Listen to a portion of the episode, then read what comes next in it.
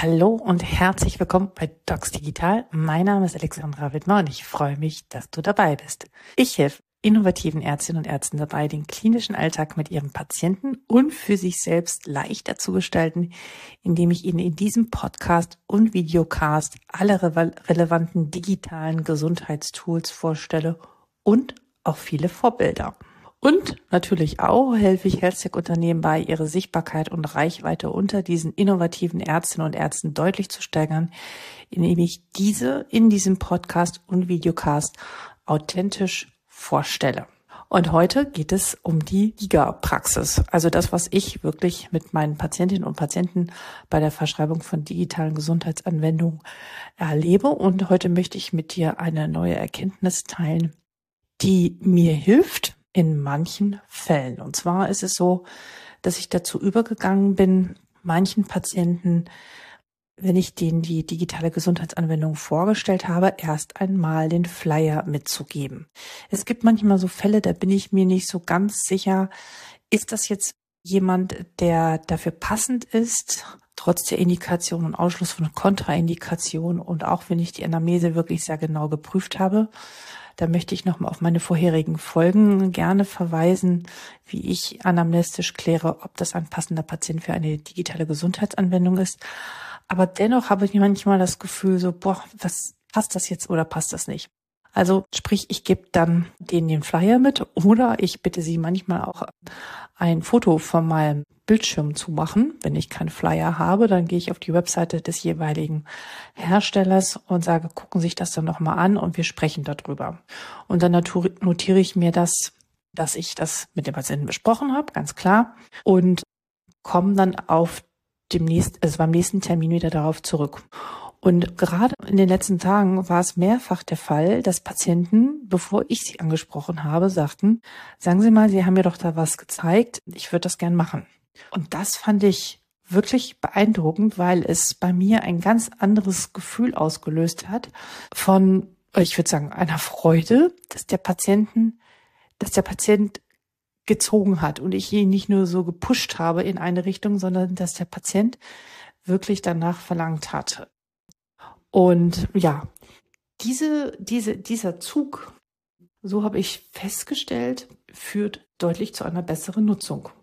Und ich habe schon gehört, dass so einige dann die Befürchtung haben, ja gut, dann werden weniger digitale Gesundheitsanwendungen verschrieben. Ich glaube nicht. Ich glaube, dass es ein Denkfehler ist. Natürlich sollte man den Patienten so schnell wie möglich keine Therapieoption enthalten, besonders wenn man äh, ihn nur einmal ein Quartal sieht oder noch weniger, dann muss man wirklich den Moment nutzen und alles verfügbare und sinnvolle und initiierte dem Patienten zukommen lassen. Aber wenn ich die Möglichkeit habe, den Patienten halt, ich würde sagen, zweimal im Quartal zu sehen, dann würde ich durchaus es als sinnvoll empfinden, diese Option zu nutzen, erst einmal den Flyer zu geben und dann beim nächsten Termin darüber zu sprechen, sozusagen als Vorbereitung. Ich habe natürlich auch über dieses Thema bei LinkedIn gepostet. Ich habe erst gedacht, darauf gibt es überhaupt keine Reaktion, aber vielen hat dieser Ansatz sehr gut gefallen. Und dann schrieb eine Person, machst du denn das mit den Medikamenten genauso? Ja, bist du da auch so vorsichtig? Und dann ganz klar meine Aussage, es kommt auf den Fall, den Kontext und natürlich auch auf die Indikation an und die Rahmenbedingungen. Ja, da mache ich das auch. Ich finde es schon wichtig, dass wir die Patienten bei der Entscheidung für seine Therapieoption unbedingt mit einbeziehen sollen, müssen im Sinne des Shared Decision Making.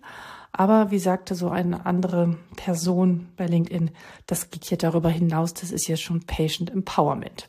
Mir ist es ehrlich gesagt ziemlich egal, wie man es nennt. Ich finde es total wichtig, diese Eigeninitiative ist für mich Gold wird wert und ähm, zeigt, dass diese Patienten Eigenverantwortung übernehmen. Und ich als Ärztin oder Arzt kann dazu viel, viel beitragen, ähm, dass das auch funktioniert. Und das löst auch bei mir das Gefühl aus, boah, ich habe Lust, noch mehr davon zu verschreiben.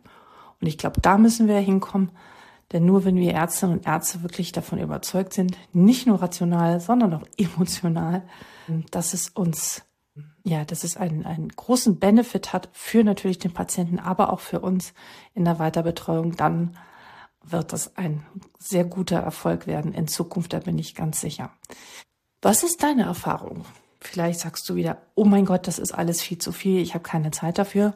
Kann ich total verstehen. Und deswegen sage ich, werde ich auch nicht müde, an jeder Stelle zu sagen, ja, das ist eine neue Tätigkeit, ein, ja, etwas Neues in unserem ärztlichen Tun, unserer ärztlichen Leistung, das dementsprechend honoriert werden muss und gewertschätzt, gewertschätzt werden darf, dringend, äh, was über eine äh, Medikamentenverschreibung hinausgeht und einen ganz anderen Ansatz verfolgt. Ich kann dich nur muntern, mach deine Erfahrung, probiere es aus, auch wenn es nicht gleich klappt, sammel deine Erfahrungen mit deinen Patienten.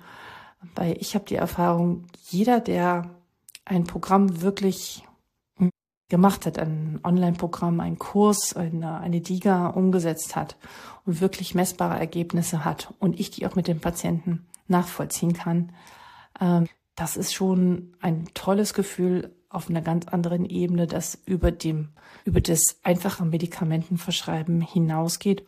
Und diese Patienten sind autonomer, eigenständiger und kommen nicht alle paar Wochen wieder angelaufen, weil sie ganz, ganz viel wissen und ich glaube, da müssen wir hinkommen. Bei der Versorgungslage, die wir gerade haben. Insofern, mein Plädoyer dafür, teste es und ja, ich freue mich über deine Rückmeldung.